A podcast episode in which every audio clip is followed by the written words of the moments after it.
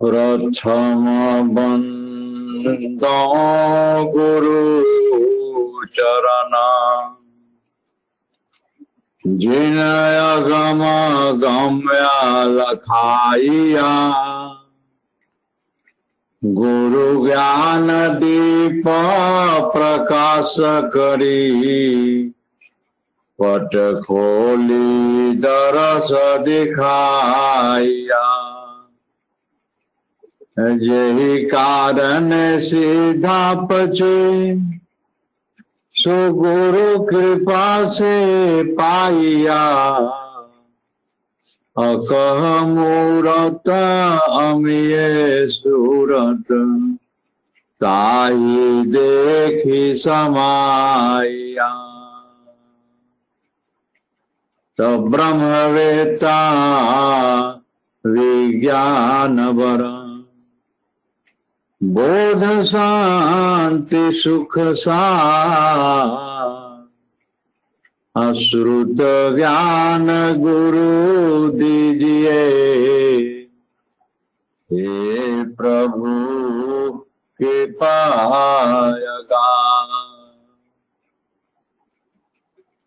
तो ब्रह्मवेता दरबार में बैठो सज्जन हो। गोमन अंग संहारी कर। वाणी चपल न हे प्रभु महिमाया आपकी अगम अनंत अपा नेति नेति अज श्रुति कहे जन अधीन किमि काल स्वभाव। विनाश कर दीजय शिष्य स्वभाव मन बच काया कर्मना गुरु सन नाही दुरा सद गुरु ज्ञान स्वरूप है। सो तो महान दया देव सदा फल गुरु बिना तत्व ज्ञान नहीं पा।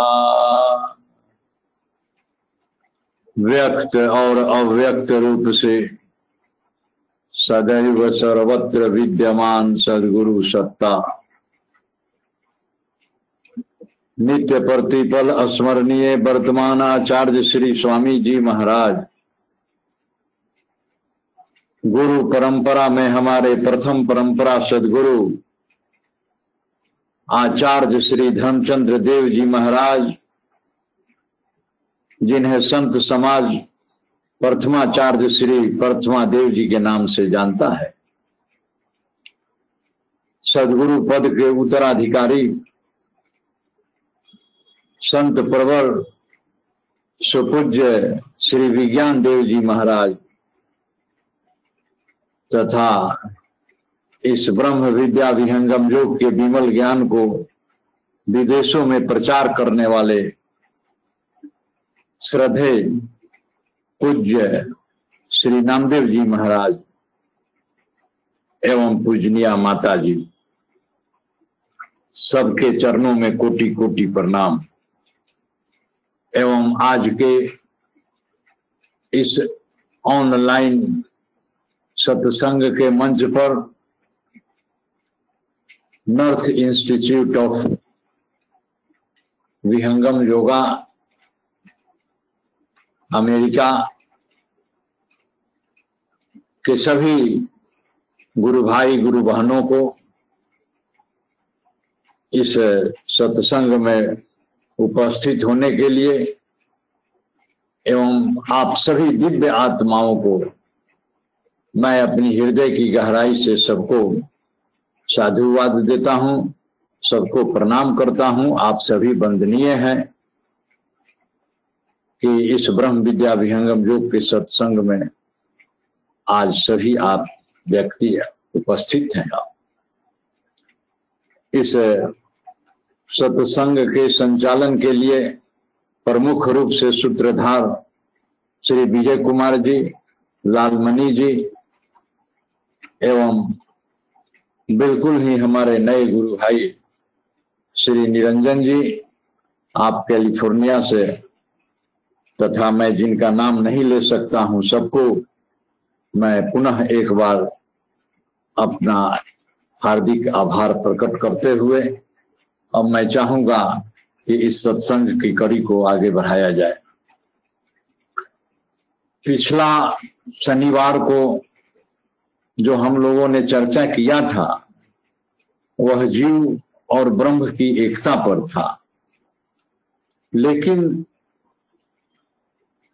उसके अगले ही दिन अंग्रेज़ी सत्संग में मैं जिसमें उपस्थित था श्रोता के रूप में, मैं सुना था और कुछ गुरु बहने कुछ प्रश्न उनका था और इसके अतिरिक्त भी किसी गुरु भाई ने जो शायद अमेरिका में वह निवास नहीं करते हैं, क्योंकि इस सत्संग को अमेरिका से बाहर के देशों के लोग भी सुनते हैं।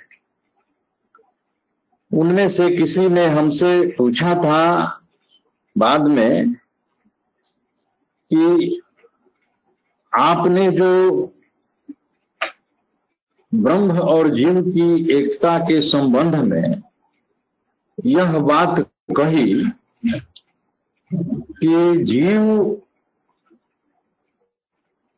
जब मुक्त अवस्था को प्राप्त कर लेता है, मुक्त अवस्था में पहुँच जाता है तो वहाँ तो वह परमात्मा के सारे गुण को जब धारण कर लेता है, जैसा कि आपने कहा, हम लोगों ने इसकी चर्चा की थी कि वहाँ पहुँच जाने के बाद, मुक्ति धाम में पहुँचने के बाद, आप्त अवस्था में जहाँ पर उसको सिर्फ़ हंस देह ही रह जाता है, वह आत्मा की शुद्धा अवस्था है। और उस अवस्था में यह परमात्मा के सारे गुणों को धारण कर लेता है तो परमात्मा के बारे में उसके जो गुण और ऐश्वर्य है, उसके संबंध में कहा जाता है कि परमात्मा सर्वज्ञ है। तो आत्मा भी तो सर्वज्ञ बन जाती है। तो सर्वज्ञता के के बावजूद भी, जिसका मतलब ज्ञान अवस्था है, यानी वह ज्ञान की अवस्था है, पूर्ण ज्ञान की अवस्था तो ज्ञान की अवस्था में इतना शीर्ष पर पहुँचने के बाद भी, इस तरह का भूल आत्मा क्यों कर देती है? कि वह पुनः नीचे चली आती है प्रकृति संघात में। ऐसा उनका प्रश्न था। हो सकता है प्रश्न तो किसी एक ही का होता है, लेकिन जब उसका समाधान किया जाता है तो उससे बहुत से व्यक्ति संतुष्ट होते हैं। तो इस संबंध में मुझे कहना यह है कि सबसे प्रमुख बात आप इसको इस रूप में माने कि आत्मा का पतन मुक्ति की अवस्था से ही होता है, क्योंकि आत्मा दोनों स्थितियों में रह सकती है। एक तो वह बंधन की स्थिति में रह सकती है या नहीं तो मुक्ति की स्थिति में रहती है। यही आत्मा का बाइनरी स्टेट है, औपाधिक स्थिति है। आइदर ऑफ़ द टू कोई दो अवस्थाओं में से किसी एक ही अवस्था में रहेगी।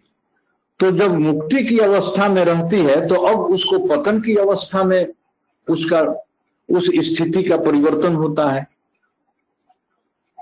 तो अब ऐसा मानना बिल्कुल ही तर्क संगत है कि पतन जो होता है, वह मुक्ति की अवस्था नहीं होता है। क्योंकि आत्मा तो उस अवस्था में शुद्ध, बुद्ध और मुक्त हो गई। तो अब तो इसका पतन ही होगा। यदि होगा तो पतन ही होगा। तो पतन क्यों होता है? इसका प्रमुख कारण है अहम ब्रह्मास्मि। कि मैं ही ब्रह्म हो। मैं ही ब्रह्म हूँ। क्योंकि होता यह है कि देखिए, ब्रह्मानंद का थोड़ा सा तात्विक विवेचन हम कर रहे हैं। ब्रह्मानंद जिसको हम लोग परमानंद कहते हैं, परमात्मा का आनंद गुण। क्योंकि आत्मा तो सत्य और चित है। आनंद इसके अंदर नहीं है। आनंद तो परमात्मा के अंदर है। और प्रकृति केवल सत्य है। प्रकृति केवल सत्य है, केवल शाश्वत है, सत्य है। तो स्वामी जी इसको स्वरवेद में लिखते हैं कि सत स्वरूप प्रकृति है सतचुत रूप है जीव, आ सचिदानंद स्वरूप है, सो जानहु निज पीऊ अरे उस परमात्मा को तुम सचिदानंद जानो। आत्मा तो सत और चित ही है केवल। उसमें आनंद गुण नहीं है। तो आनंद गुण आत्मा के अंदर कब आता है? जब यह परमात्मा के साथ मिल जाती है। और उस आनंद गुण से में इतना सुख है कि उस सुख के सामने प्रकृति का सुख बिल्कुल ही नगण्य है नेग्लिजिबल है। आप उसको सोच ही नहीं सकते हैं। प्रकृति के सुख को, परमात्मा के सुख के तुलना में आप सोच ही नहीं सकते हैं कि प्रकृति का सुख का भी कोई अस्तित्व है। जैसे समुद्र की अथाह जल राशि के सामने आप एक बूंद जल का क्या कीमत है? क्या अस्तित्व है? कुछ भी नहीं है। और इसको स्वामी जी ने स्वरवेद में वर्णन भी किया है कि सीख बूंद सम जगत सुख, कसा समुंदर जान। आ परमानंद को किनी कहूँ, सत्य वचन नहीं गया सीख बूंद सम जगत सुख कहते कि संसार का जो सुख है, जो प्रकृति से मिलता है, वह कैसा है? कहते हैं कि वह सीख के एक बूंद के समान है। आप कल्पना करिए कि सीख का एक बूंद के समान से इस प्रकृति, इंद्रिय जगत के सुख को स्वामी जी ने तुलना किया है। वह कितना कम सुख है। और परमानंद को किन्हीं को कहते हैं कि वह परमानंद का क्या कहा जाए? उसको कहने के लिए, उसको व्यक्त करने के लिए वाणी नहीं है। उसको व्यक्त करने के लिए वाणी नहीं है। वाणी में शक्ति नहीं है कि कैसे व्यक्त किया जाए उसको, उस परमानंद को। और फिर स्वामी जी स्वरवेद में लिखते हैं कि इतना अधिक आनंद है कि भोगता आप ही भूल। तो जीव जो है, जब परमात्मा से मिलता है तो परमात्मा में इतना अधिक आनंद गुण है, इतना अधिक ब्रह्मानंद है कि वह उसमें आप, वो अपने आप स्वरूप को भूल जाता है। आत्मा जो है, जो परमान, जो आप परमात्मा के आनंद गुण का भोगता है तो वह भोक्ता आत्मा अपने स्वरूप को बिल्कुल भूल जाता है कि मैं क्या हूँ। और ऐसा क्यों होता है? क्यों वह भूल जाता है? यही बात इस प्रश्न के उत्तर में समाया हुआ है। आप इस दोहे को, यही दोहा उस प्रश्नकर्ता के प्रश्न के उत्तर में मूल रूप से समाया हुआ है। इतना अधिक आनंद है कि भोक्ता आप ही भूल, आ, अब क्या पूछो मधु कसा जो सब सुख, जो सब सुख का मूल कहते हैं कि क्या जो, वह परमानंद जो सारे सुखों का मूल था, उसके साथ जब आत्मा युक्त हो जाती है तो अपने आप स्वरूप को भूल जाती है। अपनी स्वरूप को भूल जाती है। और अब देखिए, अहम ब्रह्मास्मि का जो गुण होता है, यह किस गुण के कारण होता है? जैसे हम लोग भौतिक दुनिया में भी, भौतिक जीवन में, दैनिक जीवन में क्या कहते हैं कि कोई भी दोष मत करिए। कोई भी दोष, कोई भी गलती मत करिए। क्योंकि आप एक गलती जब करेंगे तो उस गलती के कारण फिर दूसरी गलती होती है। तो आत्मा के अंदर एक अल्पज्ञता का गुण है। आप इसको मार्क करेंगे। यह सदा कहीं हर जगह आपको लिखा हुआ मिलेगा कि आत्मा अल्पज्ञ है, जीव अल्पज्ञ है। अल्पज्ञ का मतलब कि इसको ज्ञान जो है, परमात्मा के समान यह सर्वज्ञ नहीं है ज्ञान के मामले में। सर्वज्ञ तो यह तब हो जाता है जब परमात्मा के साथ मिल जाता है। तो परमात्मा के साथ मिल, और हम लोगों ने उस दिन चर्चा किया था कि एक और एक मिल करके एक नहीं होते, एक जैसा हो जाते हैं। जीव जो है, परमात्मा के साथ मिलकर परमात्मा के समान हो जाता है। परमात्मा नहीं हो जाता है, जीव ब्रह्म नहीं हो जाता है। जीव ब्रह्म कदापि नहीं हो सकता है, क्योंकि जीव का, जीव भी चेतन है और ब्रह्म है, जिसको हम लोग परमात्मा कहते हैं, ईश्वर कहते हैं, वह भी चेतन है। चेतन का अपना गुण क्या है? नित्य है, कुटस्थ है। और यदि नित्यता और कुटस्थता के अतिरिक्त उसके और भी यदि गुण हैं, जैसे अल्पज्ञता का गुण, अल्पज्ञता के विपरीत सर्वज्ञता सर्वज्ञता परमात्मा के पास है, अल्पज्ञता जीव के पास है। तो जीव जब सर्वज्ञता को प्राप्त कर लेती है तो अपनी अल्पज्ञता को भी अपने पास सुरक्षित रखती है। जैसे हम लोगों ने उदाहरण के द्वारा समझाया था कि लोहा जब अग्नि में गर्म किया जाता है तो अग्नि के साधर्म को प्राप्त कर लेता है। साधर्म का मतलब होता है गुण स्वभाव और धर्म। मतलब कि लोहा अग्नि के साधर्म को प्राप्त करके अग्नि जैसा हो जाता है। लेकिन अपना गुण उस समय भी वह खोता नहीं है, लूज नहीं करता है। उसी तरह से जीव जब ब्रह्म के साथ मिल जाता है तो ब्रह्म की सर्वज्ञता का गुण तो प्राप्त कर लेता है, लेकिन अपनी उसकी जो ओरिजिनल क्वालिटी है अल्पज्ञता की, उसको भी वह खोता नहीं है। और गुण के बारे में एक बात आप बराबर याद रखेंगे कि गुण सदा गुणी के साथ रहता है। गुण जो है, गुणी के साथ रहता है, इसी को संघाती गुण कहते हैं। संघाती गुण का मतलब है, जैसे हम लोगों ने बहुत सत्संगों में, पीछे के सत्संगों में चर्चा किया है कि चेतन वस्तु का क्या गुण है, जड़ वस्तु का क्या गुण है। तो जड़, चेतन वस्तु का गुण क्या है? इच्छा, ज्ञान और प्रयत्न प्रयत्न। तो ये किस तरह के गुण है? ये संघाती गुण है इंट्रेंजिक क्वालिटी आप इसको अंग्रेज़ी में, हम लोग फिजिक्स में पढ़ते थे इंट्रेंजिक क्वालिटी आप इसको समझिए कि यह इंट्रेंजिक क्वालिटी है, और हिंदी में इसको संघाती गुण कहते हैं। संघाती गुण क्यों कहते हैं कि जैसा शब्द है, वैसा ही इसका अर्थ भी आप जानिए। देखिए, एक शब्द बड़ा है, प्रचलित सभी व्यक्ति आप लोग जानते होंगे। उस, वह शब्द क्या है? संघातिया है। हम लोग बोलचाल की भाषा में किसी व्यक्ति को कहते हैं कि, अरे भाई, वह उसका संघातिया है। संघातिया का मतलब क्या होता है कि वो संघात, मैंने कभी भी साथ नहीं छोड़े। संगतिया का मतलब ही होता है कि कभी भी वह साथ नहीं छोड़े। तो अल्पज्ञता का गुण जो है, चेतन जीव के साथ इस तरह से लगा रहता है, जिस तरह से इच्छा ज्ञान और प्रयत्न जो है, उसके संघाती गुण है, उसी के समान यह जीव का अल्पज्ञता का गुण उसके साथ लगा रहता है। इवन कि वह ब्रह्म के साथ जब मिल भी जाता है और उसकी सर्वज्ञता के गुण को प्राप्त कर लेता है, ग्रहण कर लेता है, उसके बाद भी इसके साथ अल्पज्ञता का गुण इसका साथ नहीं छोड़ता। आप संघाती गुण की तरह यह भी जीव के साथ लगा रहता है। तो जो अल्पज्ञ व्यक्ति होगा, वही तो दोष करेगा। उसी से तो गलती होगी। आप इसको मार्क करिए कि जो अल्पज्ञ होगा, जिसको जानकारी कम होगी, वही दोष करेगा। उसी से गलती होगी। तो यही गलती उसको हो जाती है, आत्मा को। गलती क्यों होती है कि वो भूल जाता है कि वह क्या है? और ब्रह्मानंद का जो गुण है, आनंद, वो जो प्राप्त करता है तो इतना अधिक आनंद है कि भोक्ता आप ही भूल जिसकी चर्चा हमने किया। और स्वामी जी कहते हैं कि उस आनंद का वर्णन नहीं किया जा सकता है। उस आनंद, वह कैसा आनंद है? जैसे लोग पूछते हैं कि वह कैसा आनंद है? वह आनंद तो वही है जो उस आनंद को भोगता है, जो उसका उपभोग करता है। गुंगा केरी सैन को गुंगा ही पहचान।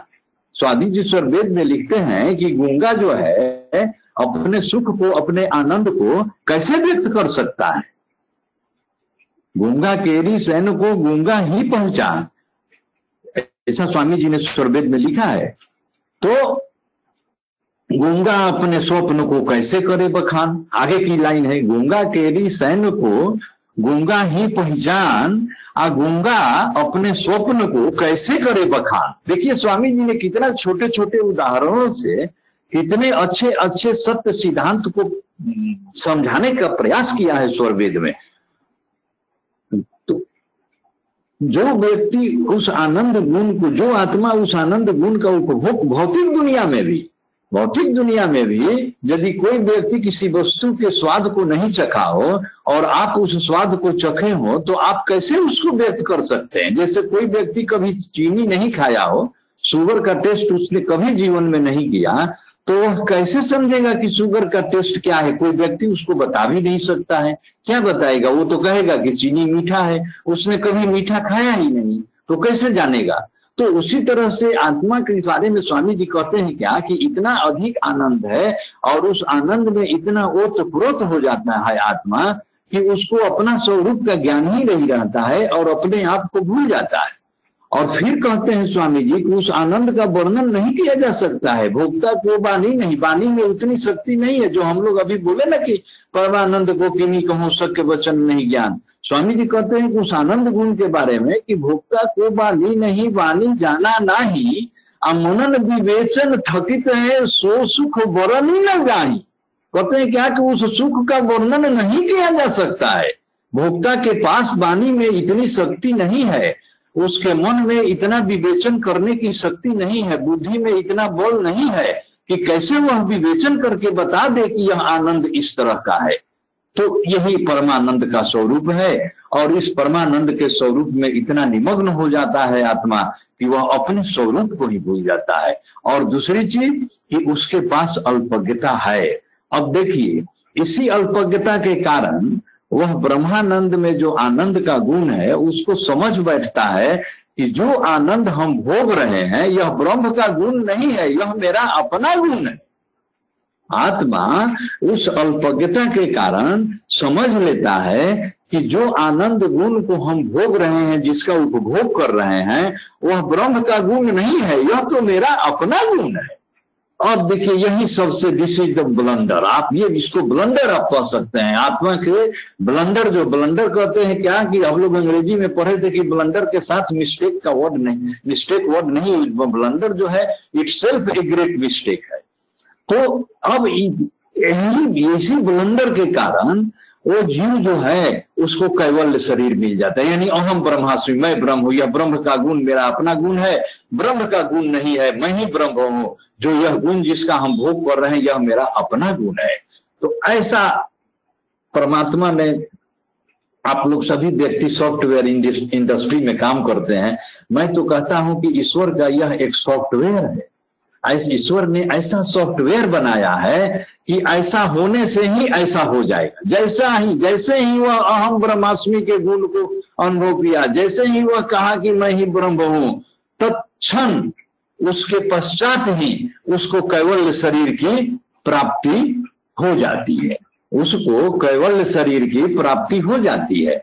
तो इसीलिए स्वामी जी कहते हैं कि यह ब्रह्मास्मि जो है, ब्रह्म का अहम ब्रह्म का जो दोष है, यह जीव के अंदर जैसे ही पता होगा, यह देखिए अहम भाव है।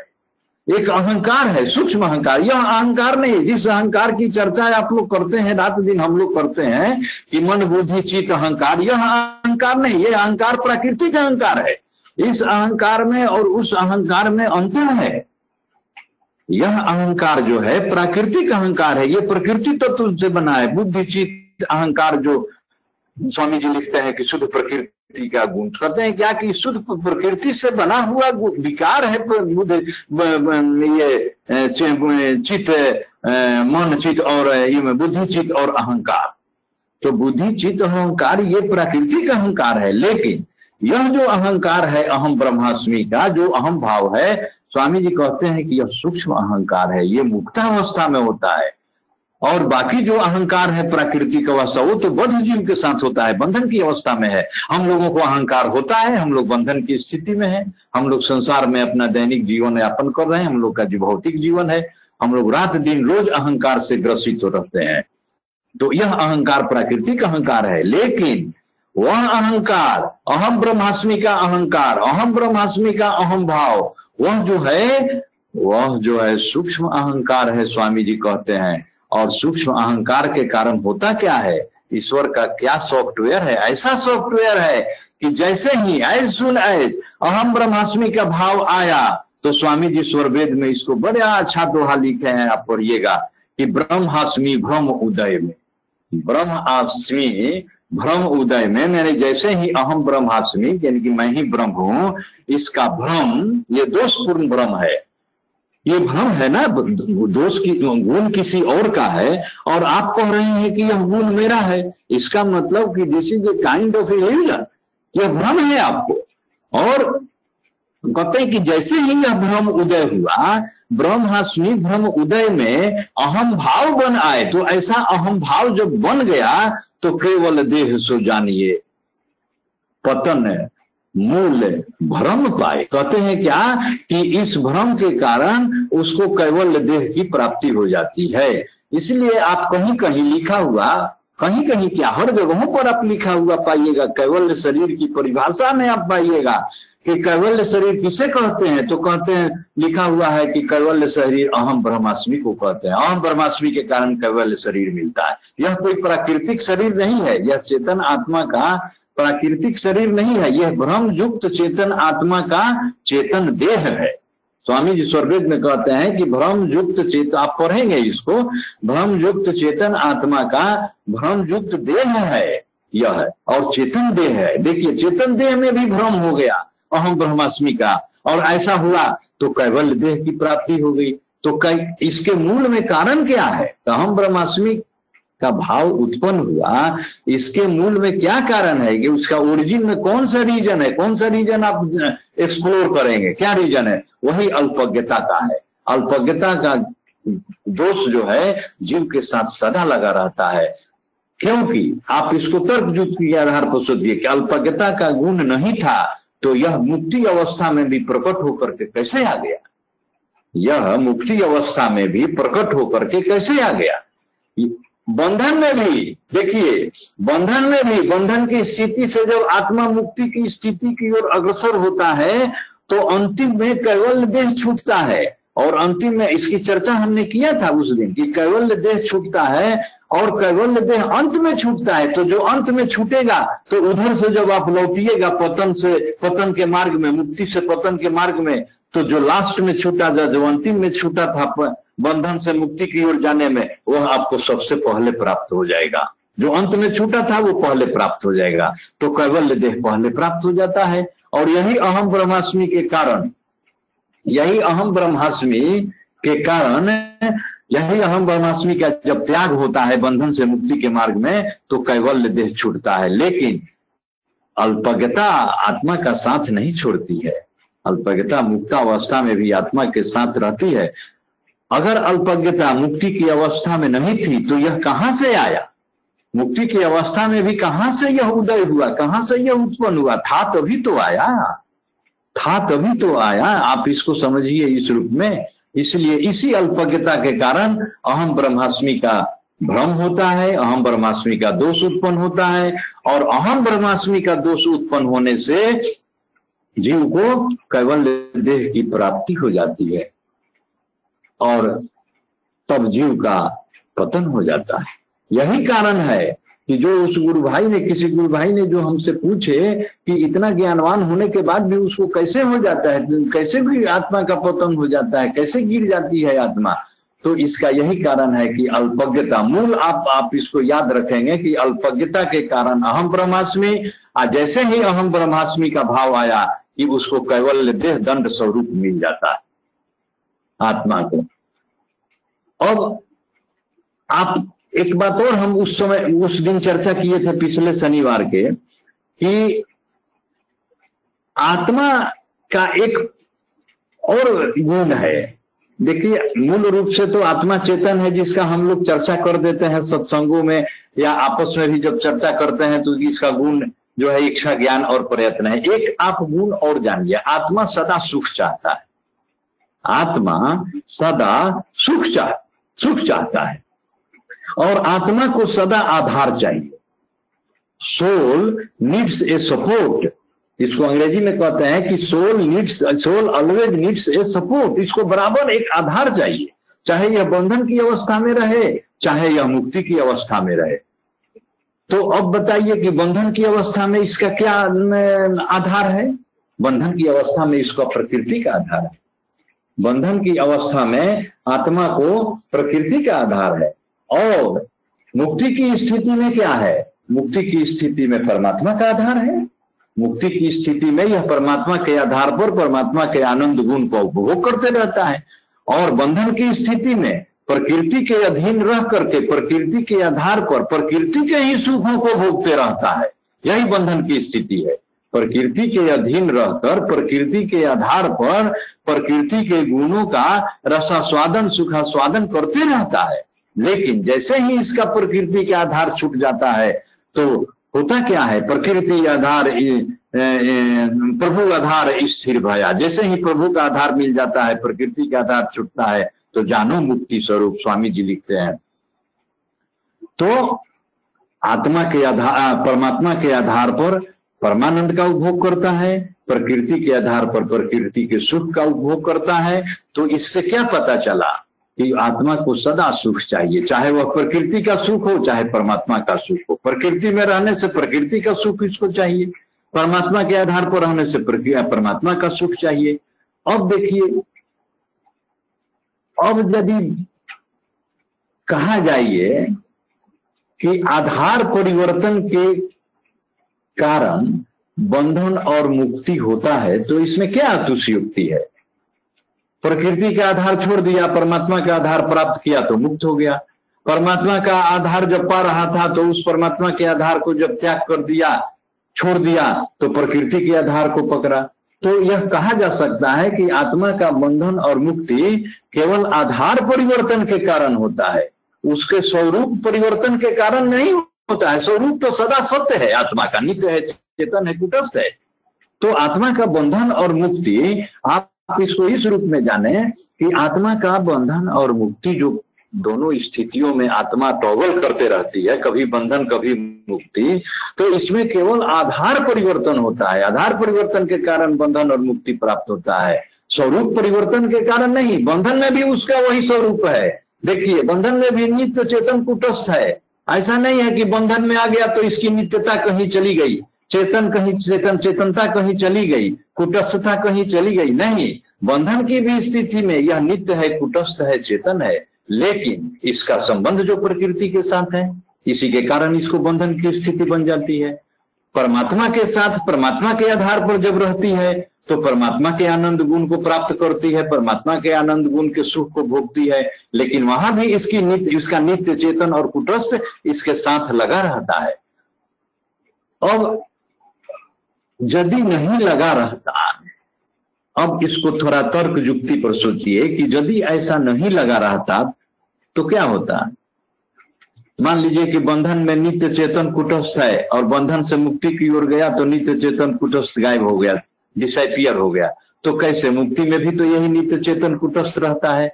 नित्य चेतन कुटस्थ के कारण ही तो जब यह परमात्मा से अलग होती है तो फिर अपने स्वरूप में आ जाती है उस लोहे के समान।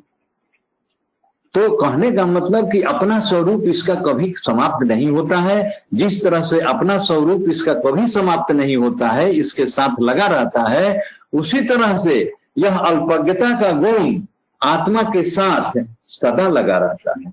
और इसी अल्पज्ञता के कारण यह समझ लेता है कि मैं ही ब्रह्म हूँ, जिस आनंद गुण का मैं भोग कर रहा हूँ, वह आनंद गुण ब्रह्म का नहीं है, वह मेरा है, और इसी को अहम ब्रह्मास्मि रूपी अहम भाव कहते हैं, और इस अहम भाव के बाद कारण केवल शरीर की प्राप्ति हो जाती है, और आत्मा मुक्ति से बंधन में आ जाती है, इसका रास्ता विपरीत हो जाता है। इसी, यही अल्पज्ञता का मतलब है।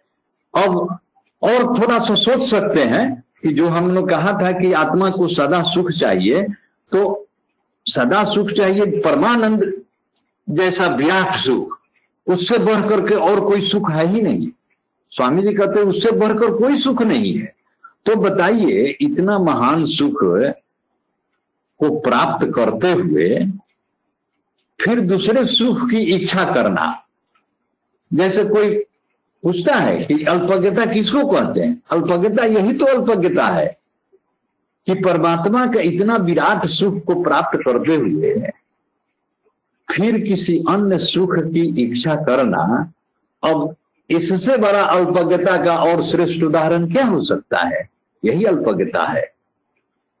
यही अल्पज्ञता है कि परमात्मा का इतना महान सुख को प्राप्त कर रहा था और इसके बाद भी वह अन्य सुख की इच्छा करने लगा।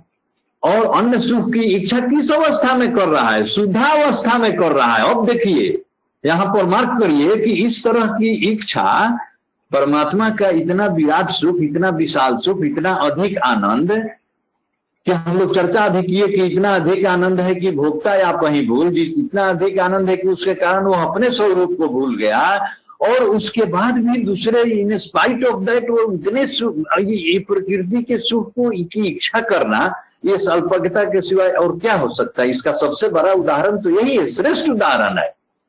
और दूसरा चीज़ ये है कि ये भ्रम कब हो रहा है? यह अहम भाव का दोष सब उत्पन्न हो रहा है। आत्मा की शुद्धावस्था में हो रहा है, जहाँ पर इसका संबंध प्रकृति के साथ नहीं है। न इसके साथ कोई प्रकृति का संबंध है, न इसके साथ कोई प्राकृतिक देह है, न इसके साथ कोई सुख है, दुख है ईर्षा है, द्वेष है, कोई भी न प्राकृतिक देह है, न कोई प्राकृतिक विकार है। और उसकी अवस्था में भी देखिए, यह सुख की इच्छा करता है। और कौन सी सुख की इच्छा तुमको चाहिए? परमानंद जैसा विशाल सुख तुमको प्राप्त हो गया, और उसके बाद भी तुमको दूसरी सुख की, दूसरे सुख की इच्छा करते हो। इससे अच्छा अल्पज्ञता के सिवाय और दूसरा उदाहरण क्या हो सकता है? और वो भी, देखिए, स्वामी जी कहते हैं कि शुद्धावस्था में, शुद्ध आत्म के पतन में मूल कारण सुख चाह। कहते हैं कि मूल कारण सुख चाह यही सुख की चाह। देखिए, स्वामी जी स्वर्वेद के दोहे में लिख रहे हैं कि शुद्ध आत्म के पतन में, शुद्धावस्था में, शुद्ध आत्मा के पतन में सबसे प्रमुख कारण क्या है? सबसे प्रमुख कारण, मूल कारण कहते हैं क्या? कि वही सुख की चाह है। सुख की चाह है। सुख की चाह करने लगता है। जैसे ही इसको हम ब्रह्माष्टमी का भाव आया तो यह दूसरे सुख की चाह करने लगता है। तो इसी सुख की चाह के कारण इसका पतन हो जाता है। तो स्वामी जी, देखिए, अन्य बहुत अच्छा अच्छा से मैं इस दोहा को आपको पढ़ रहा हूँ।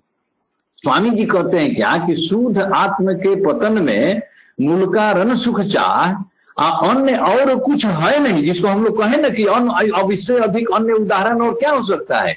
अन्य और कुछ है नहीं, यह अल्पज्ञ प्रवाह देखिए, अल्पज्ञता का स्वामी जी कितना अच्छा वर्णन कहते हैं कि यही दिस इज़ कॉल्ड अल्पज्ञता।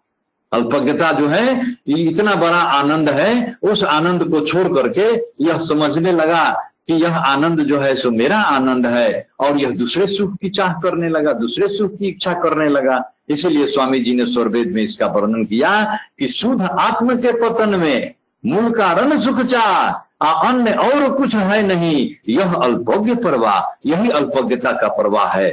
यह स्वात्मा का साथ कभी भी नहीं छोड़ती है। यह आत्मा का साथ कभी भी नहीं छोड़ती है और इसी अल्पज्ञता के कारण जीव का पतन हो जाता है। तो जिस भी गुरु भाई ने पूछा था कि इतना ज्ञानवान होने के बाद भी आत्मा कैसे गिर जाती है इतना नीचे, उसका यही उत्तर है। और आप एक बात और समझिए कि जो हम लोगों ने चर्चा किया था कि दो चेतन वस्तुओं का एक में लय नहीं होता है, दो चेतन वस्तुएँ एक साथ लय नहीं होती। लय का मतलब क्या होता है? जिसे बहुत बड़ा समुद्र की अथाह जल राशि में आप एक बूंद पानी गिरा दीजिए, उस पानी का अस्तित्व समाप्त हो जाएगा, वह समुद्र में बिल्कुल मिल जाएगा, लय हो जाएगा। लेकिन यहाँ पर जीव और ब्रह्म जो दोनों चेतन वस्तुएँ एक साथ मिलती है तो इनका आपस में लय नहीं होता है। देखिए, क्यों नहीं लय होता है? क्यों नहीं लय होता है? आप इसको सोचिए कि अगर लय हो जाता तो आनंद गुण का उपभोग कौन करेगा? आनंद गुण का उपभोग कौन करता है? आत्मा ही तो करता है।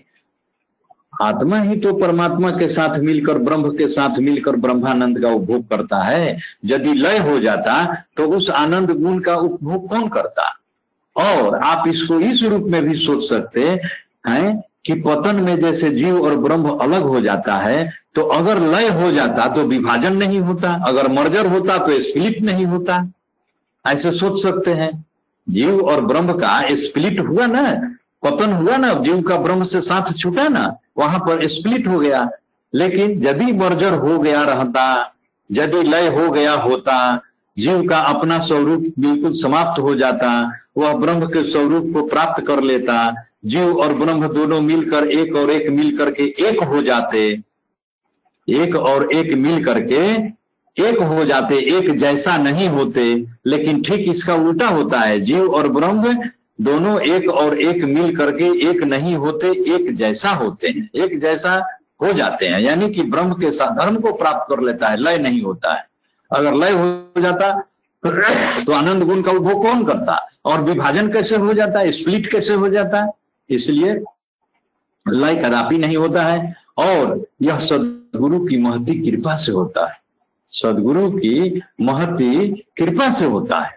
सदगुरु जब दया करता है तब जाकर के अनुभवी जोगी को, एक अनुभवी साधक को साधना की अवस्था में, समाधि की अवस्था में यह जीव और ब्रह्म की एकता का भाव प्रत्यक्ष अनुभव होता है। यह तो तात्विक विवेचन से हम लोग इसको कह रहे हैं। हम लोग इसको नहीं जानते हैं कि जीव और ब्रह्म की एकता में क्या होता है। ये तो तात्विक विवेचन है जिसको स्वामी जी ने स्वर वेद में अपने दोहों के माध्यम से व्यक्त किया है हमारे और आपके जानने के लिए कि आप इसको समझ जाएँ। कि जीव और ब्रह्म की एकता में क्या होता है? अब एक दूसरा भी प्रश्न आया था उस समय। एक दूसरा प्रश्न आया था, हम सुन रहे थे कि वो मोनिका गुरु बहन जो थी, वो पूछ रही थी कि वो निरंजन जी ने, निरंजन जी से मैं कुछ, निरंजन जी ने कुछ पूछा था हमसे और उनके प्रश्नों को उत्तर देने के क्रम में हमने कहा था कि सदगुरु और ईश्वर की हमने चर्चा किया था कि सदगुरु और ईश्वर दोनों एक समान है। सदगुरु और ईश्वर दोनों एक समान है। हमने ऐसा कहा था और यह भी कहा था कि साधना की अवस्था में जब जीवात्मा साधन अभ्यास करते करते जब ऊपर में पहुँच जाती है तो वहाँ पर ईश्वर भी उसको प्रत्यक्ष साक्षात्कार होता है और सदगुरु भी साक्षात्कार होते हैं। तो वो मोनिका गुरु बहन पूछ रही थी कि who takes the form of whom कौन किसके स्वरूप को लेता है? यही उनका प्रश्न था। मुझे जहाँ तक याद है कि मोनिका गुरु बहन ने पूछा था, यदि इस सत्संग में वह उपस्थित होंगी तो आप सुनिएगा ध्यान से हमारी बातों को। हम अपने प्रयास करूँगा आपके संशय को दूर करने का। देखते हैं हम कितना दूर करते हैं आपके संशय को। तो हमने कहा था उस समय कि ईश्वर जो है और सदगुरु। तो ईश्वर और सदगुरु वहाँ पर दोनों ही रहते हैं। तो सदगुरु जो है, संकेत करता है। सदगुरु संकेत करता है कि कैसे जीव जो है समझ जाए कि यही ईश्वर है। यही ईश्वर है। स्वामी जी ने इसको स्वर वेद में भी एक जगह आप पढ़िएगा, हमको याद है कि स्वामी जी कहते हैं क्या कि बिना प्राकृतिक चक्षु के वह ज्ञान दृष्टि से सदगुरु संकेत से ही पर ब्रह्म को जान जाता है। ऐसा प्रथमा देव जी ने भाष्य में लिखा है, किसी दोहे के भाष्य में वो प्रथमा देव जी लिखते हैं क्या कि वहाँ तो कोई प्राकृतिक शरीर नहीं है। सारे प्रकृति के बंधनों को छोड़कर आत्मा उस स्थिति में पहुँचती है। तो वहाँ पर सदगुरु का जो स्वरूप होता है, फिर हम सदगुरु के स्वरूप की चर्चा करेंगे थोड़ा सा इसका आउटलाइन हम बता देते हैं। जो बात उस दिन हमने कहा था कि सदगुरु और ईश्वर दोनों एक ही स्वरूप में वहाँ विद्यमान रहते हैं और वहाँ साधक को असमंजस की स्थिति हो जाती है तो सदगुरु बताता है तो इस पर मोनिका गुरु बहन का प्रश्न था अंग्रेज़ी वाले सत्संग में कि who takes the form of who कौन किसका स्वरूप धारण करता है? तो इसके उत्तर में पहले तो यह जानिए कि कोई भी किसी के स्वरूप को धारण नहीं करता है। कोई भी न सदगुरु ईश्वर के स्वरूप को धारण करता है और न ईश्वर सदगुरु के स्वरूप को धारण करता है। ऐसा बात नहीं है। दोनों शब्द स्वरूप है। सदगुरु भी शब्द स्वरूप है और ईश्वर भी शब्द स्वरूप है। तो वहाँ पर बिना प्राकृतिक चक्षु के ज्ञान दृष्टि ज्ञान दृष्टि कौन देता है? ज्ञान दृष्टि जीवात्मा को सदगुरु देता है। सदगुरु में इतनी शक्ति है कि वह अपने शक्ति से जीवात्मा के अंदर यह ज्ञान दृष्टि उत्पन्न कर देता है, जिसके चलते अज्ञान दृष्टि कैसे उत्पन्न करता है? स्वामी प्रतिमा देव जी लिखते हैं कि सदगुरु संकेत से करता है। सदगुरु, आप पढ़ेंगे इसको भाष्य में याद नहीं है मुझे कि किस किस दोहे में है, किस अध्याय में? शायद प्रथम अध्याय के दसवां दोहा में आप पढ़िएगा। ये भी है कि उसमें है क्या कि बिना नेव यह महल है, पुरुष बिना यह दे ऐसा करके कुछ लिखा है कि वह जो महल है, जो शब्द महल है, वो बिना नेव का है, निराधार है। और उस महल में कौन रहता है? कहते हैं कि उस देह में ऐसा पुरुष रहता है जिसके पास कोई देह नहीं है।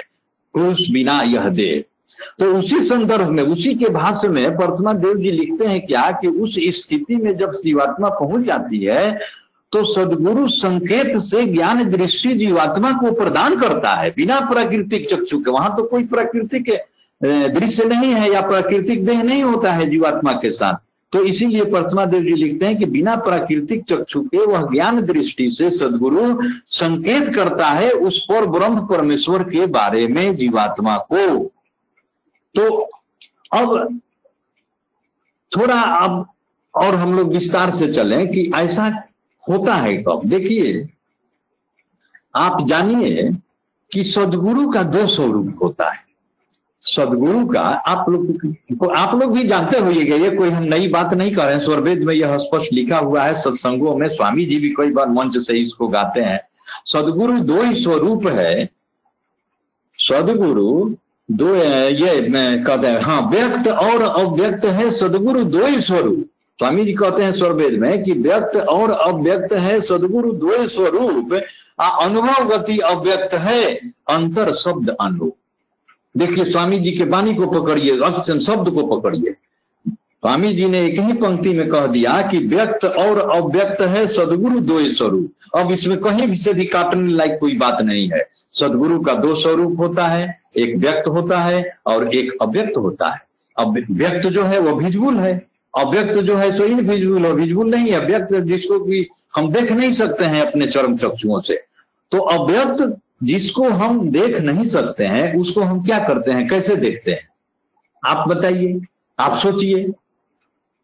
हम लोग, योग में कहा गया है कि जिस वस्तु को हम लोग देखते नहीं है, उस वस्तु का अनुभव करते हैं। और जिस वस्तु को देखते हैं, उसको चरम चक्षुओं से देखते हैं, उसमें अनुभव की आवश्यकता नहीं है। बाहर भौतिक दुनिया में हम सारी पदार्थों को, कई अनेक पदार्थों को देखते हैं, रोज रोज देख रहे हैं अपनी चरम चक्षुओं से। इसको क्या अनुभव करने की आवश्यकता है? तो साक्षात देख रहे हैं।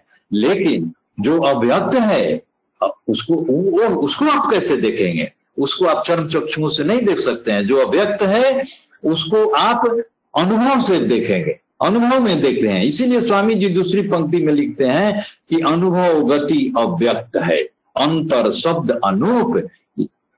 इसके लिए आपको अंतर में, मैंने आपको भीतर में जाना पड़ेगा, तब तो उस शब्द स्वरूप परमात्मा का या शब्द स्वरूप सदगुरु का आप साक्षात्कार कर सकते हैं।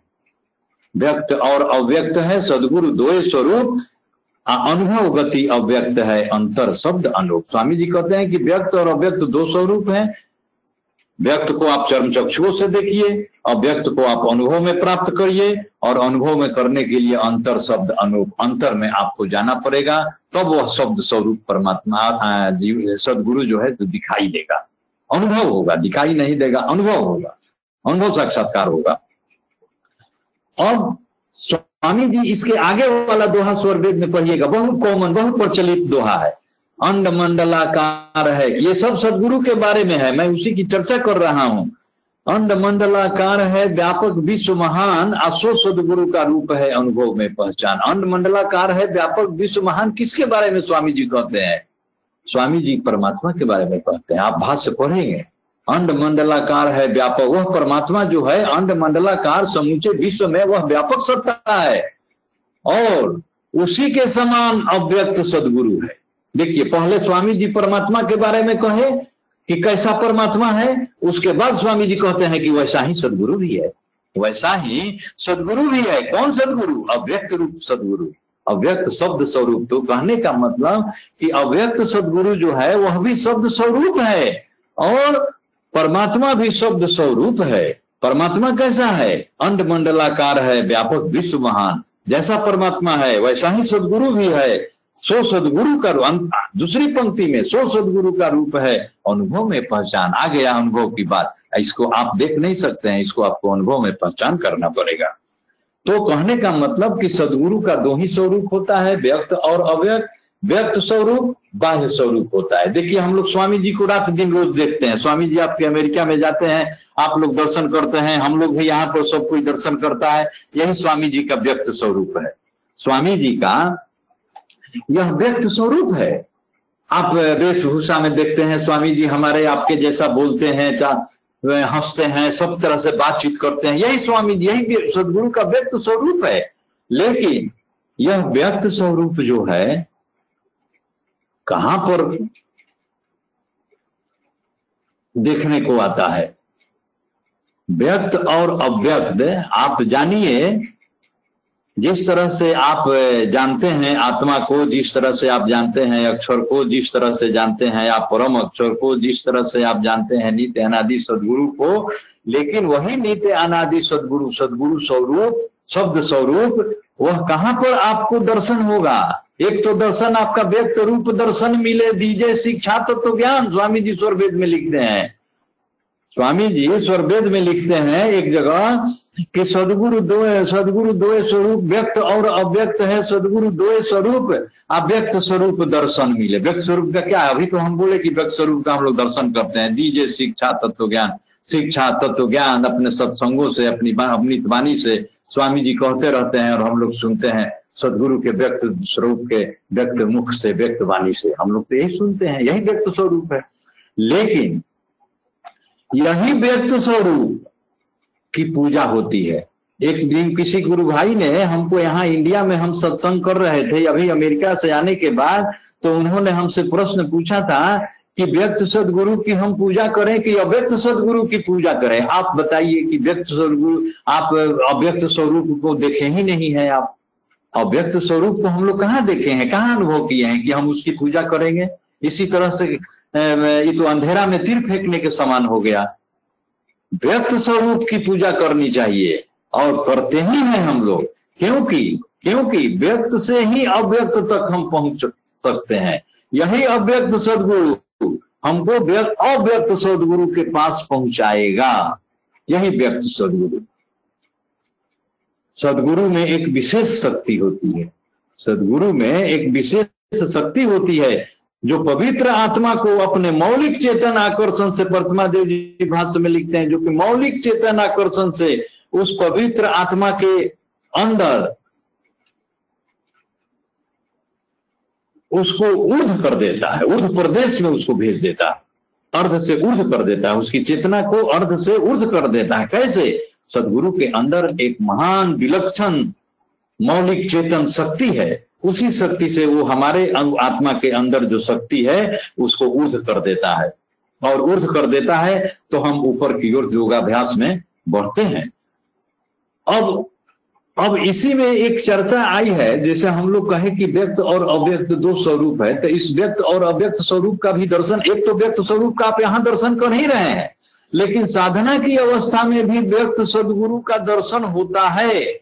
साधना की स्थिति में ही अव्यक्त स्वरूप का भी दर्शन होता है। लेकिन अव्यक्त स्वरूप का दर्शन कैसे होगा? व्यक्त सदगुरु के माध्यम से होगा। व्यक्त सदगुरु जो है, वही आपको अव्यक्त तक पहुंचाएगा। कैसे पहुंचाएगा? देखिए स्वर्वेद में स्वामी जी लिखते हैं कि गुरु मूर्ति पूजा कर ध्यान। आप लोग पढ़े होइएगा इसको। गुरु मूर्ति पूजा कर ध्यान यही सम शांति उपाय न आना।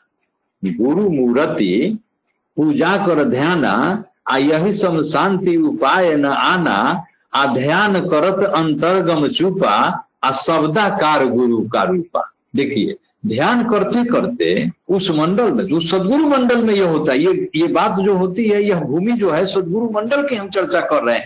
जिस तरह से अक्षर की भूमि होती है, जिस तरह से परम अक्षर की भूमि होती है, उसी तरह से सदगुरु की भी एक भूमि होती है। और वह सदगुरु की भूमि कहाँ है?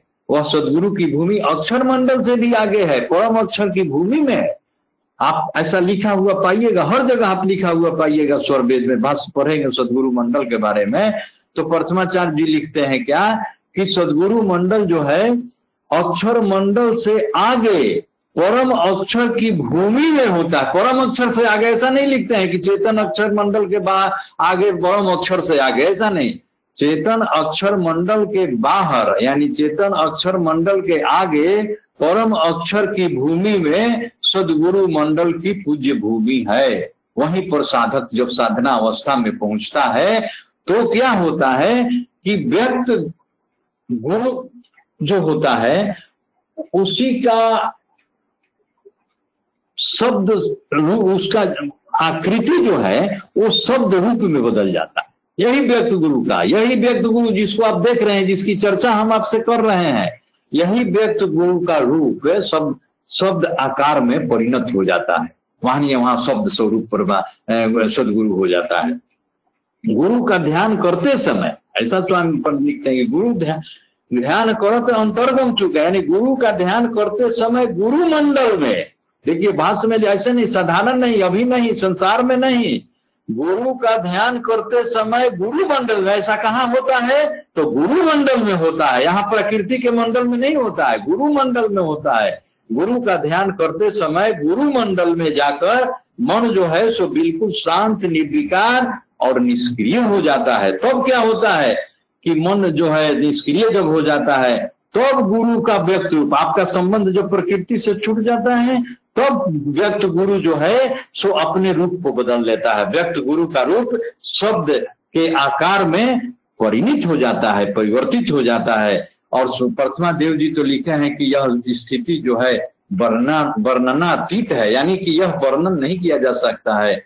यह this is beyond explanation this is beyond to describe ये आप डिस्क्राइब इसको नहीं कर सकते हैं वाणी से, लेकिन इतना भी सदगुरु स्वर्थमा देव जी ने भाष्य में लिखा है, यह बहुत हमारे और आपके लिए भाग्य की बात है कि इतना भी समझने के लिए हम लोगों को प्रथमा देव जी ने ऐसा अपनी लेखनी से व्यक्त किया है कि सदगुरु मंडल में पहुँच करके यही व्यक्त सदगुरु की एक दिव्य आकृति प्रकट होती है। जो व्यक्त सदगुरु को आप यहाँ संसार में देख रहे हैं, इसी व्यक्त सदगुरु की एक जो लोग साधन अभ्यास करते होंगे, हम नहीं जानते हैं। इसमें से बहुत से श्रोता, कौन किसकी कहाँ पर स्थिति है, कौन किसका कहाँ पर बैठक है यह नहीं कहा जा सकता है, लेकिन जो सुनते होंगे, वो इसको ज़रूर मानने के लिए स्वीकार करेंगे इसको कि गुरु मंडल में यही दिव्य गुरु की एक यही दिव्य, यही व्यक्त गुरु का एक दिव्य आकृति प्रकट होता है और वह दिव्य आकृति जो है, सो शब्द स्वरूप आकृति में बदल जाता है, शब्द स्वरूप सदगुरु में परिवर्तित हो जाता है, वहाँ शब्द स्वरूप प्रकृति है, वहाँ शब्द स्वरूप सदगुरु है। और वहीं पर, अब देखिए, वहीं पर शब्द स्वरूप ईश्वर है। मोनिका जी ने जो पूछा था कि who takes the form of whose कोई किसी का फॉर्म नहीं लेता है। Nobody takes the form of none कोई किसी का फॉर्म नहीं ले। सब अपने अपने ईश्वर भी अपने शब्द स्वरूप में है, सदगुरु भी अपने शब्द स्वरूप में तो अब बताइए कि ईश्वर भी शब्द स्वरूप परमात्मा है सदगुरु भी शब्द स्वरूप, दोनों शब्द स्वरूप है। लेकिन सदगुरु की कितनी महिमा है, कितनी महती कृपा है जीवात्मा के ऊपर कि वह अपनी चेतन शक्ति से, अपनी शक्ति से, अपनी दिव्य दृष्टि से आत्मा के अंदर उस शब्द स्वरूप ईश्वर की व्यापकता का अनुभव करा देता है। शब्द स्वरूप सदगुरु ईश्वर के समान ही जो व्यापक है, वह अपनी व्यापकता के समान ईश्वर के भी अंदर वह व्यापकता है। शब्द स्वरूप ईश्वर सर्व व्यापक है, सदगुरु भी शब्द स्वरूप है, व्यापक है ईश्वर के समान। तो वह सदगुरु देखिए, कितना महान कृपा है इस जीव के ऊपर, कितना बड़ा कल्याण करता है, कितना हमारा बड़ा से बड़ा कल्याण करता है सदगुरु। सदगुरु के अलावे जीव का कोई भी कल्याण नहीं कर सकता है इस दुनिया में। चाहे कोई भी विद्वान कितने भी पढ़े लिखे हो, सदगुरु के पास वह शक्ति है, वही जीव का कल्याण करता है।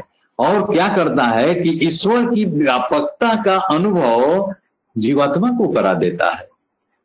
ईश्वर की व्यापकता का अनुभव जीवात्मा को करा देता है। और कहता क्या है कि जो यह व्यापकता का जो तुम अनुभव कर रहे हो, यही ईश्वर है। वो सदगुरु करता है। सदगुरु जीवात्मा को अनुभव करा देता है। तो व्यक्त सदगुरु और अव्यक्त सदगुरु की जो हम लोग इतनी चर्चा किए, इसका क्या निष्कर्ष निकला? इसका निष्कर्ष यही निकला कि सदगुरु ईश्वर स्वरूप है। सदगुरु ईश्वर स्वरूप है, यानी सदगुरु शब्द स्वरूप है, और यही अव्यक्त सदगुरु का स्वरूप है जो अनुभव में प्रत्यक्ष होता है। अव्यक्त सदगुरु ईश्वर के समान ही शब्द स्वरूप है, और यही अनुभव में प्रत्यक्ष अनुभव होता है। कहा? सदगुरु मंडल में। तो सदगुरु मंडल में जब होता है तो वहाँ पर स्वामी जी लिखते हैं कि पहले ईश्वर सदगुरु रूप में ही मिलते हैं। देखिए, पहले ईश्वर सदगुरु रूप में ही मिलते हैं और सदगुरु ही अव्यक्त स्वरूप में अनुभव में प्रकट होकर साक्षात दर्शन देते हैं। अव्यक्त सदगुरु के बारे में स्वामी जी कहते हैं कि पहले अव्यक्त सदगुरु ही सदगुरु मंडल में जीवात्मा को साधना अवस्था में प्रकट होकर साक्षात दर्शन देते हैं और सदगुरु के अव्यक्त स्वरूप की प्राप्ति के लिए कैसे आपको प्राप्त हुआ? सोचिए, कैसे यह सदगुरु का अव्यक्त शब्द स्वरूप प्राप्त हुआ? व्यक्त सदगुरु से प्राप्त हुआ, क्योंकि पहले तो आपने व्यक्त का दर्शन किया था। तो वही व्यक्त का जो दिव्य आकृति प्रकट हुआ, वो दिव्य आकृति जो है सो गायब हो गई और उसके बाद वहाँ पर एक शब्द स्वरूप, सदगुरु का आकृति जो है सो प्रकट हुआ और वह अनुभव साक्षात्कार में जीवात्मा को सबसे पहले ईश्वर के रूप में वही प्राप्त होता है, वही दृष्टिगोचर होता है। ईश्वर तो सर्वव्यापक सत्ता है। ईश्वर सर्वव्यापक सत्ता है और सर्वव्यापक होने से समस्त जीवों के अंदर, आपके अंदर भी ईश्वर है, हमारे अंदर भी ईश्वर है, सारे प्राणियों के प्राण के, हम लोग गायत्री मंत्र में कहते हैं ना कि सारे प्राणियों के प्राण के अंदर वह स्वामी है, सबका अधिष्ठाता है, सबका स्वामी है, सबके सुख दुख का नाश, सबके सुख दुख देने वाला वही, सब पापों का नाशक वही है। हम लोग गायत्री मंत्र में रोज सद ईश्वर के गुण का और ईश्वर की दिव्यता और ऐश्वर्य का हम लोग रोज उच्चारण करते हैं। तो आप जानिए कि ईश्वर जो है सारे आत्माओं के अंदर है। लेकिन सबसे बड़ा दुख क्या है? सबसे बड़ी विडंबना क्या है? कि जो ईश्वर हमारे आत्मा के अंदर में सदा निवास कर रहा है, उसको हम लोग, जो हमको प्राप्त है, ये देखिए कि जो प्राप्त है, उसको हम लोगों को नहीं मालूम है। हम लोग नहीं जानते हैं। क्या हमें प्राप्त है? कहा मालूम है?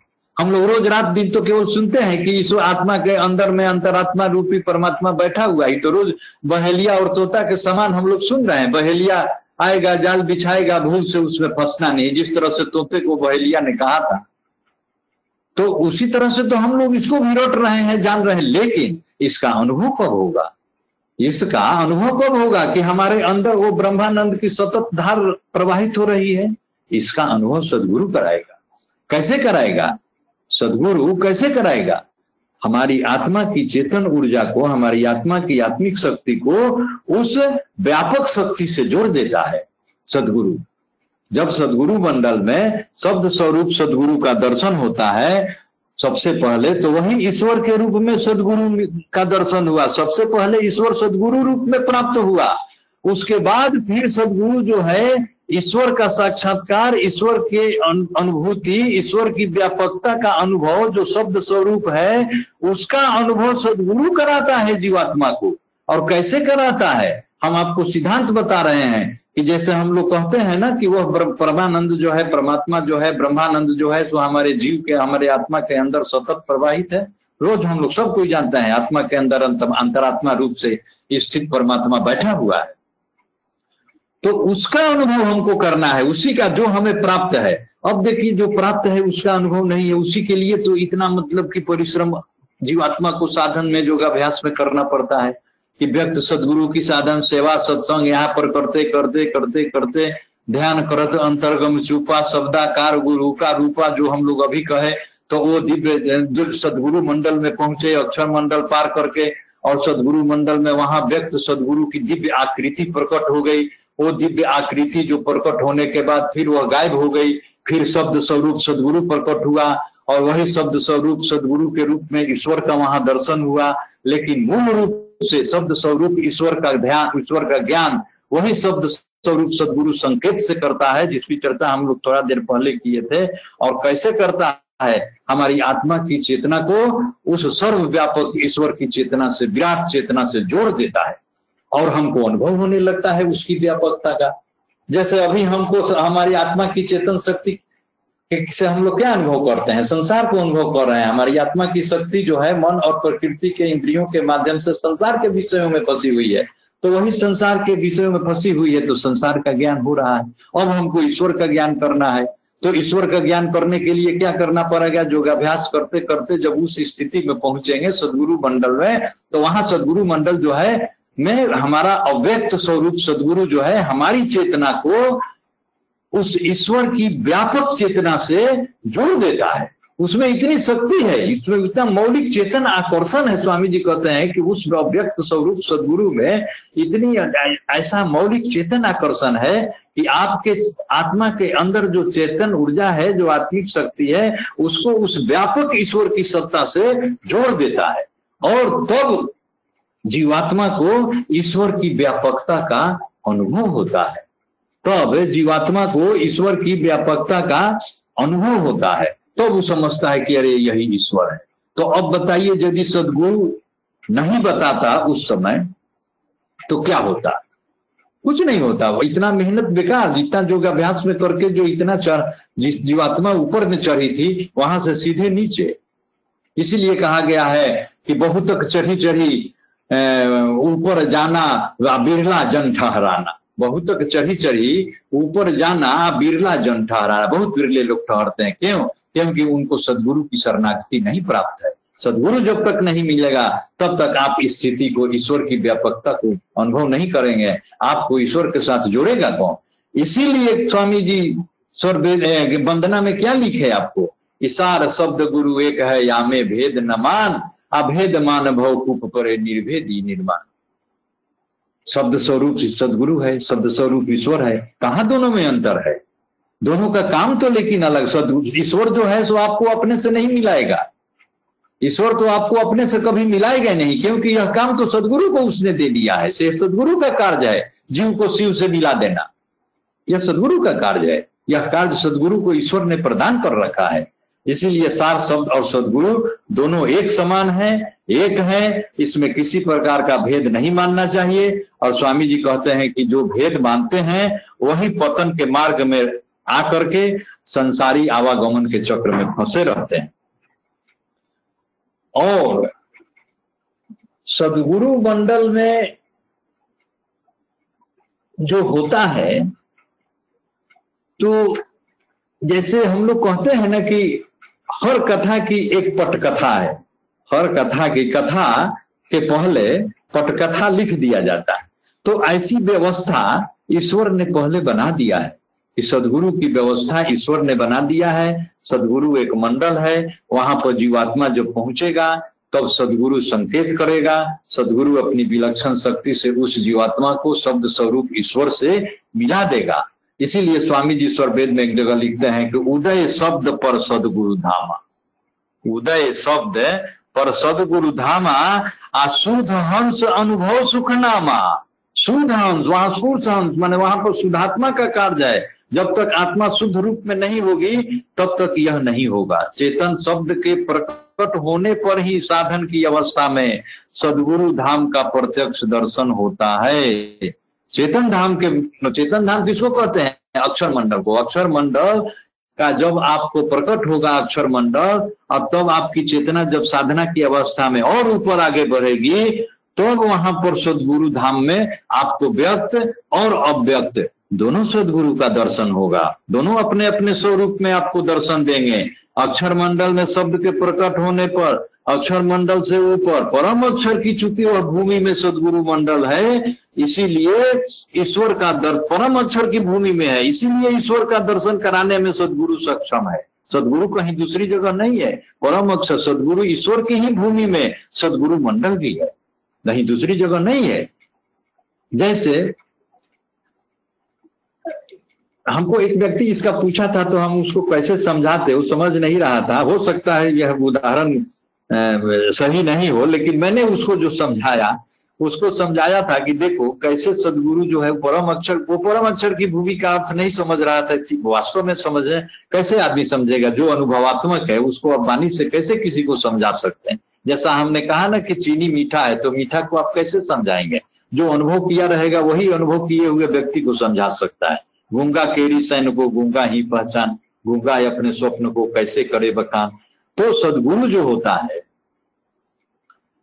परम अक्षर की भूमि में इसलिए इसीलिए वो समर्थ है कि जैसे मान लीजिए कि हम लोग हिमालय पर्वत पर कोई घर बना हुआ तो हिमालय पर्वत तो बहुत व्यापक, बहुत विशाल पर्वत है। उसके चारों तरफ़ जो एटमोस्फेरिक कंडीशन है, वही सेम कंडीशन उस हिमालय पर बना हुआ घर के अंदर है।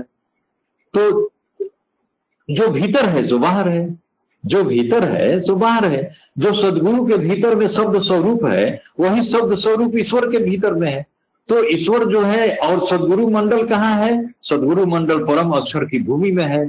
इसीलिए वो जीवात्मा को अपनी विलक्षण शक्ति से, उसकी आत्मा को ईश्वर की व्यापकता से जोड़ देता है और जीव जीव को अनुभव होने लगता है।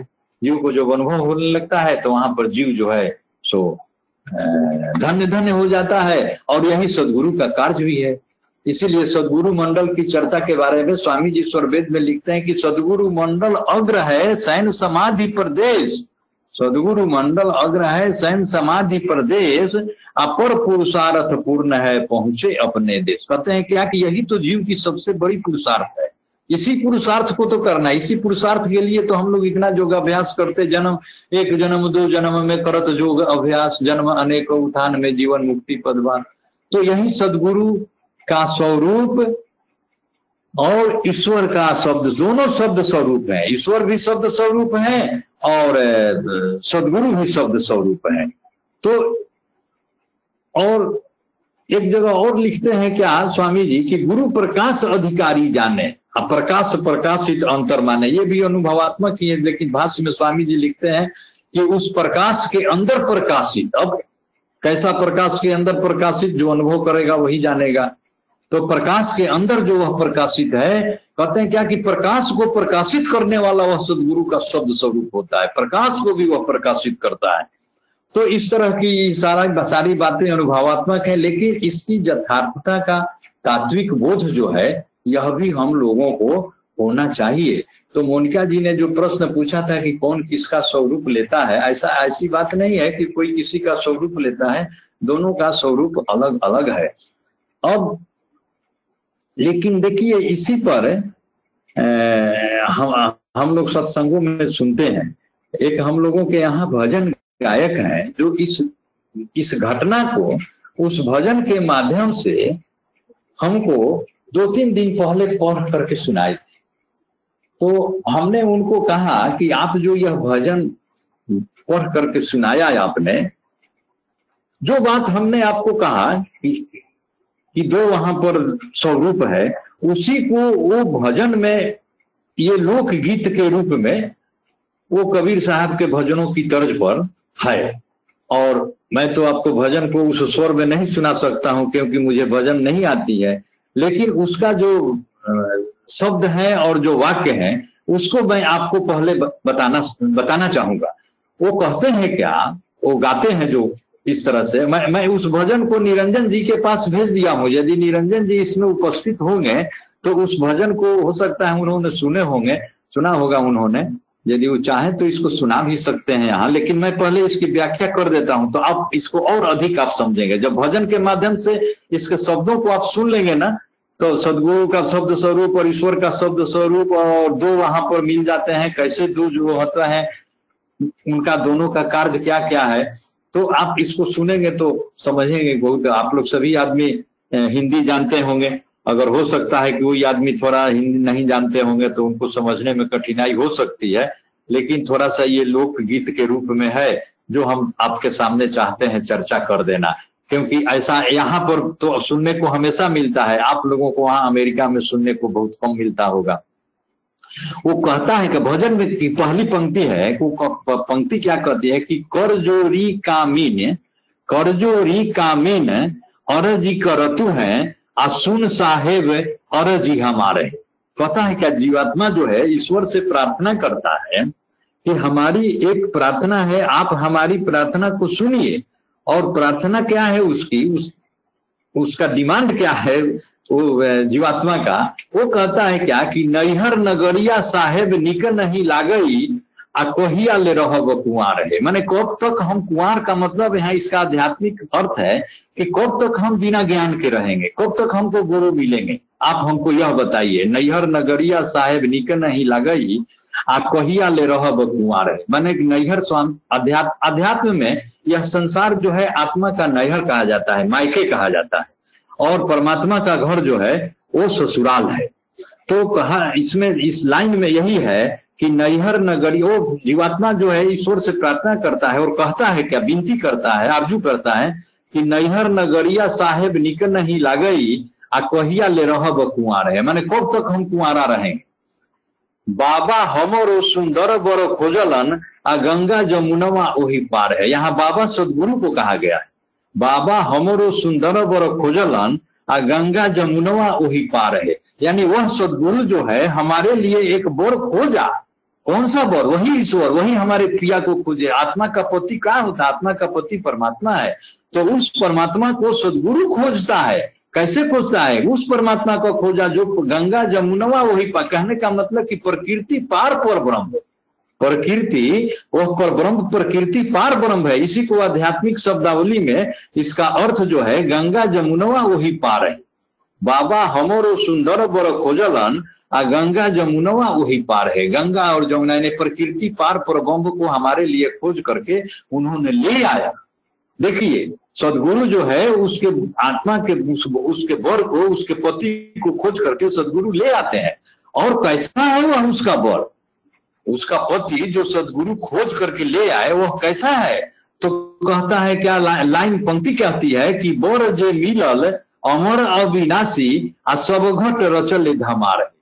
देखिए इसका अर्थ क्या है कि बोर जो मिलल यानी जो बोर हमको ले आए बोर जो हमको प्राप्त हुआ जो हमारा पति प्राप्त हुआ वह कैसा है? कहते हैं कि सब घट रचल धमार हो। यानी कि वह सारे घट में कनकन में व्याप्त है। वह वह व्यापक सत्ता है, सब घट। कहते हैं ना कि सब घट व्यापक साइया, सोनी सेज न कोई आप बलिहारी व घट की यही घट प्रकट हुए। वह व्यापक सत्ता जो है ईश्वर की, वो सब जगह व्याप्त है, सब घट सब घट में, घट घट में वह व्यापक है।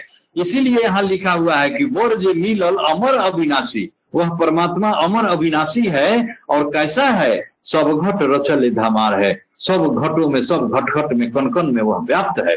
अब देखिए, ऐसा यदि थोड़ा सा, अब इसके बाद मार्मिक थोड़ा सा स्थिति आती है, आप भी सुनेंगे तो आपको भी लगेगा। सदगुरु जो है बोर को खोज करके ला दिया, सदगुरु जो है शब्द स्वरूप ईश्वर को प्रत्यक्ष कर दिया, सामने लगा दिया, संकेत भी कर दिया। अब देखिए, अब उसके सामने जो स्थिति आई, ऐसा स्थिति क्यों आता है? ऐसा स्थिति इसलिए आता है कि जीवात्मा को मुक्ति में तो एक ही पति था ना, एक ही परमानंद था, दूसरा परमानंद तो नहीं था। तो मुक्ति धाम में उसने अपने पति का दर्शन कर लिया है। मुक्ति धाम में उसने अपने पति का दर्शन कर लिया, उसका तो एक ही पति था। लेकिन अब यहाँ पर आत्मा देख रही है कि हमारा दो पति है एक ही स्वरूप में, एक ही स्वरूप में, शब्द स्वरूप व्यापक परमात्मा, शब्द स्वरूप व्यापक सदगुरु। तो दोनों शब्द स्वरूप हैं और दोनों एक ही स्वरूप में हमारे सामने में प्रत्यक्ष हो रहे हैं। तो अब वो जीवात्मा जो है कहती है क्या? कि केकारा के परिछब आ केकारा के छोड़ब केकारा के परिछब केकारा के छोड़ब आ सब बर एक समान है। अब बताइए, अब किसका मैं वर्ण करूँ? अब मैं किसका वर्ण करूँ? सब तो एक दोनों बर तो एक समान है। देखिए कैसा मार्मिक भाव है इस लोक, लोकगीत में कि केकारा के परिछब केकारा के छोड़ब आ सब बर एक समान है। सब ऊँचा दोनों बर तो एक समान है, हम क्या करें अब? तो अब सदगुरु के, अब अब उसके सामने जब असमंजस की स्थिति आती है तो क्या करता है वो? जीवात्मा करता क्या है? जैसे आप कहानी सुने होइएगा हनुमान जी का, कि हनुमान जी धौलागिरी पर्वत पर गए और संजीवन बूटी उनको ले आना था तो उस बानर जाति के व्यक्ति थे हनुमान जी, उनको समझ में नहीं आ रहा था कि संजीवन बूटी क्या है तो उन्होंने क्या किया? उस पर्वत को ही उठा लिया। चलो, इस पर्वत को ही उठा लेते हैं, संजीवन बूटी इसी में है तो होगी होगी, वहाँ पर वैद्य जो है सो पहचान लेगा। तो उसी तरह से इस जीवात्मा कहती है क्या, जब दोनों दोनों को एक ही स्वरूप में देखती है तो जीवात्मा कहती है क्या कि केकारा के परिछब केकारा के छोर, अब सब बर एक समान है। अब तो दोनों बर एक समान है, अब क्या करूँ मैं? तो वो कहता है क्या कि आगे का भाव देखिए कि सब ही के परिछब केहू के ना छोड़ब। सब ही के परिछब केहू के ना छोड़ब, आ सब ही के रूप अनुरूप है। अब मैं किसी को नहीं छोड़ूँगी। अब मैं सबको वर्ण कर लूँगी। सब ही के परिछब केहू के ना अब मैं किसी को नहीं छोड़ूँगी। अब जब इस तरह की असमंजस की स्थिति हमारे सामने है तो सब ही के परिछब केहू के ना छोड़ो मैं अब सब अब दोनों को मैं वर्ण करूँगी। क्योंकि दोनों का तो सब ही के रूप अनुरूप है, दोनों का रूप तो एक ही समान है। मैं किसको छोड़ू, किसको पकड़ू? इससे सबसे अच्छा यही है कि मैं दोनों को पकड़ लू। तब तो वहाँ पर देखिए, जो हम आपको बोले ना कि सदगुरु संकेत करता है, भाष्य में स्वामी प्रतिमा देव जी लिखते हैं, जो आपको बताए थे उस समय कि सदगुरु संकेत से, अपनी दिव्य दृष्टि से, आत्मा को वह दृष्टि प्रदान कर देता है और ईश्वर की व्यापकता से उसको जोड़ देता है। तो यहाँ पर देखिए क्या होता है, वो जीवात्मा कहती है कि एक ही पुरुष व मगन हुई बैठे, आ वही बर पुरुष हमारे है। अब देखिए सदगुरु जो है, संकेत से उसको पहचान करा देता है। जब पहचान करा देता है तो वो कहते हैं कि अरे एक ही पुरुष व मगन हुई बैठे। अरे, जो हमारे अंदर बैठा हुआ है, वही तो यह पुरुष है, जो सब जगह व्याप्त है, और वही हमारा पुरुष है। क्योंकि वह तो मुक्ति धाम में अपने पुरुष को पहचान चुकी है। मुक्ति धाम में अपने पति को पहचान चुकी है, जो सब जगह व्याप्त है, और अभी क्या है, अभी उसके आत्मा के अंदर भी व्याप्त है। तो है क्या, जीवात्मा, कि एक ही पुरुष व मगन हुई बैठे, आ वही बड़ पुरुष हमारे, वही परमात्मा हमारा है, उसी का हमको वर्णन कर। तो सदगुरु की एक परिभाषा यह भी है, आप कहीं कहीं पढ़ेंगे।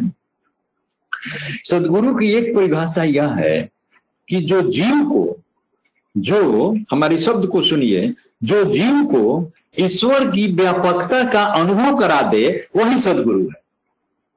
जो जीवात्मा को शब्द स्वरूप, सर्वव्यापक ईश्वर की व्यापकता का अनुभव करा दे, वही सदगुरु है। दूसरा कोई नहीं करा सकता है। दूसरा कोई ईश्वर की व्यापकता का अनुभव जीवात्मा को कराने का शक्ति किसी में नहीं है, सिवाय सदगुरु के।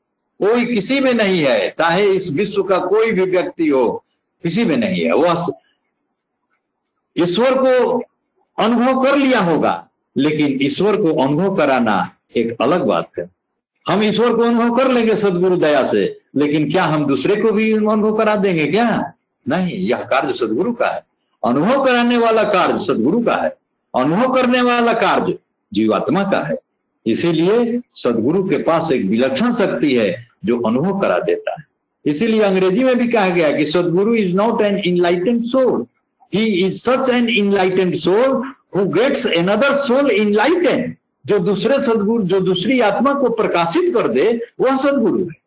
तो इसीलिए कहा गया कि जो अनुभव करा दे, वही सदगुरु ईश्वर की व्यापकता का अनुभव करा दे।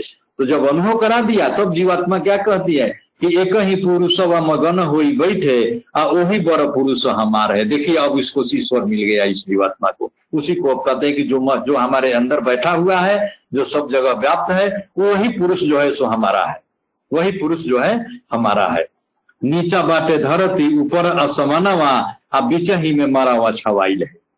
अब देखिए अब शादी के मंडप का भी थोड़ा सा इस लोक गीत में है। नीचे ईश्वर के स्वरूप को वर्णन करने के लिए कि वह कैसा ईश्वर का मंडल है तो नीचे बाटे धरती, ऊपर असमानवा आ बीच ही में मरा हुआ छवाई है। मैंने निराधार, बिना नेव यह महल है, पुरुष बिना यह देह, आ बिना नयन यह शयन है बयन अयन स्वामी जी स्वर्वेद में कहते हैं कि वह पुरुष जो है, बिना देह का इसी महल में बैठा हुआ है, और यह महल जो है, सुनिराधार है, बिना नेव का है। उसी को लोकगीत में इस तरह से व्यक्त किया गया है कि नीचे बाटे धरती, ऊपर असमनवा, आ बीच ही में मरा हुआ छवाइल है, आ खंभा खम्भुहली एक नहीं देखली, आ मरा हुआ रहल अति ज़ोर है। मैंने उसकी विचित्रता का वर्णन किया गया है कि वह कैसा ईश्वर का मंडल है। शीतल शब्द हंसा डर लागे, आ उपजल प्रेम अनुराग है। जब उस अपने ईश्वर के स्वरूप को देख लेती है जीवात्मा पति के स्वरूप को तो इतना शीतलता से ओत प्रोत हो जाती है कि उसको देख करके अब उसके मन में भय हो जाता है। जैसे महाराज जैसे अर्जुन क्या था? जब विराट स्वरूप भगवान श्री कृष्ण ने उसको दिखाया तो अर्जुन भयभीत हो गया, अर्जुन डर गया। तो जब विराट स्वरूप अपने पति का जीवात्मा देखती है उस शब्द स्वरूप ईश्वर का तो ये लोक गीत में अपने देखिए क्या है कि शीतल शब्द हंसा डर लागे, आ उपजल प्रेम अनुराग। स्वामी जी इसी को स्वर्वेद में क्या कहते हैं कि स्थिर है, अब देख लो। स्थिर है, अब देख लो, कैसा अद्भुत रूप आ दुख सुख कछु व्यापे नहीं, सहजानंद स्वरूप। यही परमात्मा का स्वरूप है, जहाँ सुख और दुख कुछ भी व्याप्त नहीं है। कैसा यह अद्भुत रूप है? स्थिर से देख लो, स्थिर होकर के। अब वहीं पर जीवात्मा जो है, सो परमात्मा का दीदार करती है और उसी को इस लोक गीत में लिखा हुआ है कि शीतल शब्द हंसा डर लागे आ उपजल प्रेम अनुराग है।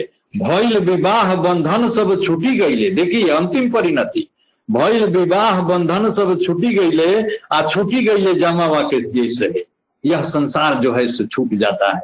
यह संसार जो है, छूट जाता है। इस कृपा जब होत है, कहते हैं क्या कि इस पर इसका ईश्वर की जब कृपा होती है, तब सदगुरु मिलते हैं। और सदगुरु की जब कृपा होता है तो ईश्वर मिलते हैं। ईश्वर की जब कृपा होती है तो सदगुरु मिलते हैं। और सदगुरु की जब कृपा हो, कृपा होती है तो ईश्वर मिलते हैं। तो महान कौन है? सदगुरु महान है। इंद्रमती के साहेब मिललन और सुतली में गोरा वापस आ रहे। इंद्रमती इस लोकगीत में कहा गया, इंद्रमती साहेब के काल में, कबीर साहब के काल में एक राजा विजय मल थे। उनकी पत्नी का नाम इंद्र, इंद्रमती था और वह साहेब की शिष्या थी। जैसे अभी आप लोग ये अनुभव के बोल में सुने ना, वो निरंजन जी सुना रहे थे कि स्वामी जी ने उनका नाम सुगरी दिया था। सुगरी स्वामी साहेब कबीर की एक शिष्या थी। उसी तरह से राजा विजय मल की पत्नी का नाम इंद्रमती था और इंद्रमती जो थी, सो, वो साहिर कबीर की शिष्या थी। इसलिए इस लोक गीत में लिखा हुआ है कि इंद्रमती के साहेब मिलल। यानी कि परमात्मा मिल गए और सुतली में गोरावा पसार है माने इतना आनंद है कि अब गोर पसार करके आप सोइए न कोई सुख दुख कोई व्याप्त नहीं है।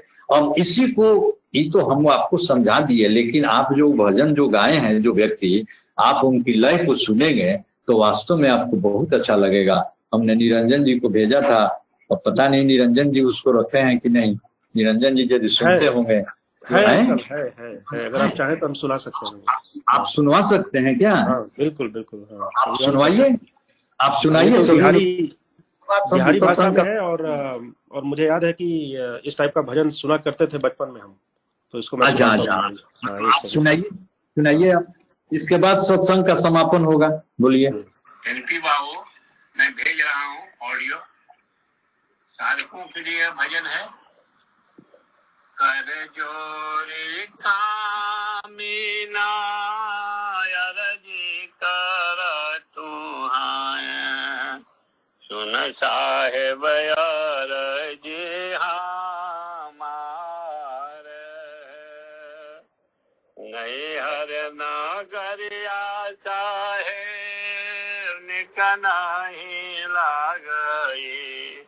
कही आले रह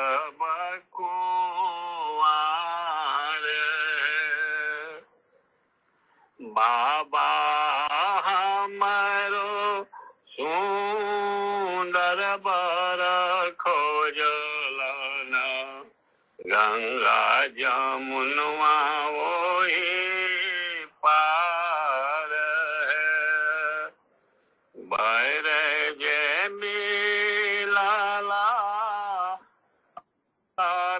अविनाशी सब घट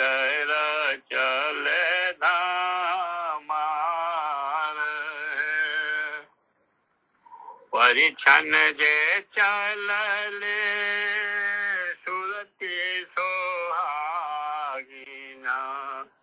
रूप देखी बाईली निहाल केकरा के परीक्षाबा केकरा के छोड़ब। सब बार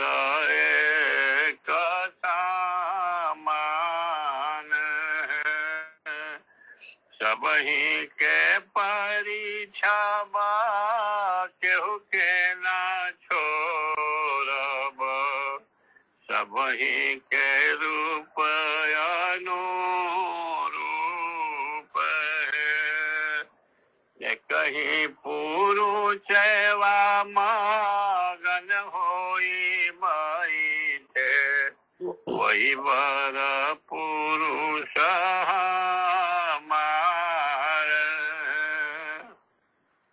नीचा बार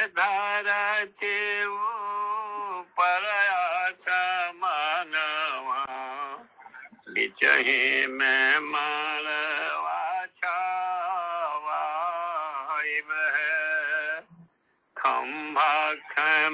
भोले।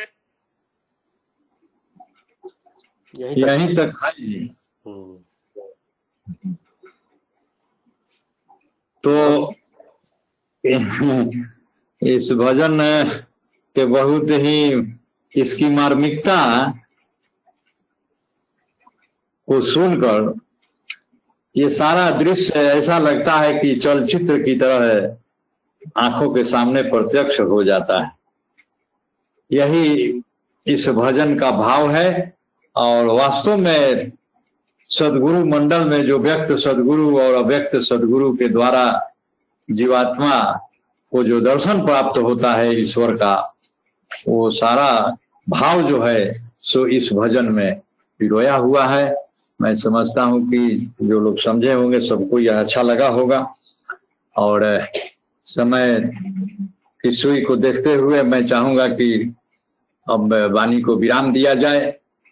और अंत में मैं आप North America Institute of Vihangam yoga के सारे भक्त, शिष्य, गुरु भाई, गुरु बहनों को अंत में मैं प्रणाम करते हुए, सबको जय सदगुरुदेव बोलते हुए मैं अपनी वाणी को विराम देना चाहूँगा। बोलिए सदगुरुदेव भगवान की जय।